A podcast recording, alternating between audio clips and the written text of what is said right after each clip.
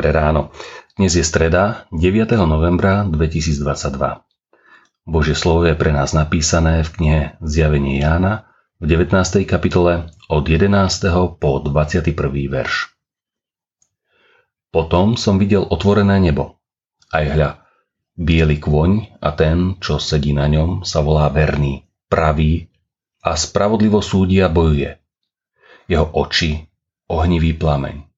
Na hlave mnoho diadémov, napísané meno, ktoré nepozná nikto, len on sám. Odetý do plášťa zmáčaného krvou a jeho meno Slovo Božie. Nebeské vojská, odeté do bieleho, čistého, jemného ľanu ho sprevádzajú na bielých koňoch. Z úst mu vychádza ostrý meč, aby ním bil národy.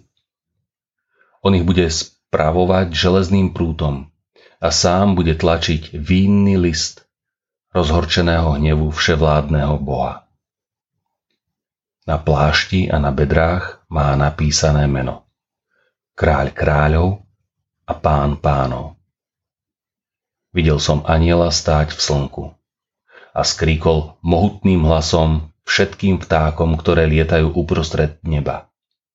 Poďte, zhromaždite sa na veľký hod Boží, aby ste jedli telá kráľov, telá vojvodcov, telá mocnárov, telá koní a tých, čo sedia na nich. Telá všetkých slobodných i otrokov, malých i veľkých. Na to som videl šelmu i kráľov zeme a ich vojská, zhromaždené bojovať proti tomu, ktorý sedel na koni a proti jeho vojskám. Šelmu zajali a s ňou falošného proroka, ktorý robieval znamenia pred ňou a zvádzal nimi tých, čo prijali znak šelmy a kláňali sa jej obrazu. Oboch hodili zaživa do ohnivého jazera horiacej síry. Ostatných pobili mečom, vychádzajúcim z úst toho, ktorý sedel na koni, a všetko vtáctvo sa nasítilo z ich tiel. Koniec sa blíži. Nevždy nás toto vedomie naplňa radosťou. Často máme obavy, ako to dopadne.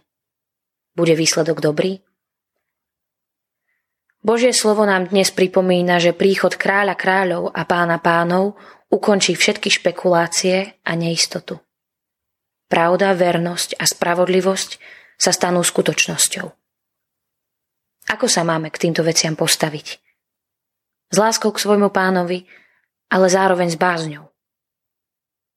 Jeho prvý príchod priniesol odpustenie. Ten druhý však prinesie spravodlivý súd, v ktorom sa prejaví rozhorčený hnev vševládneho Boha. Na to si musíme dať pozor.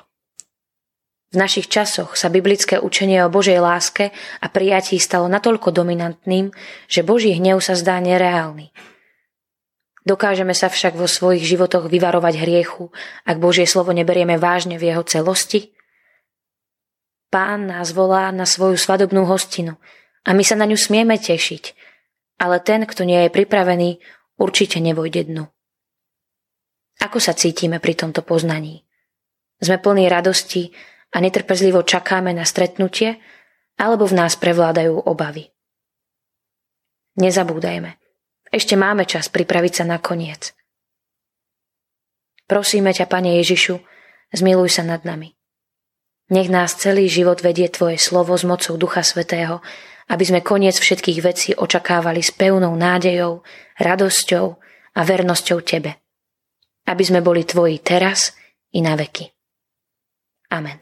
Dnešné zamyslenie pre nás pripravila Renata Réniová. Po svojich modlitbách dnes myslíme na cirkevný zbor Štrba. Prajme vám požehnaný deň. thank you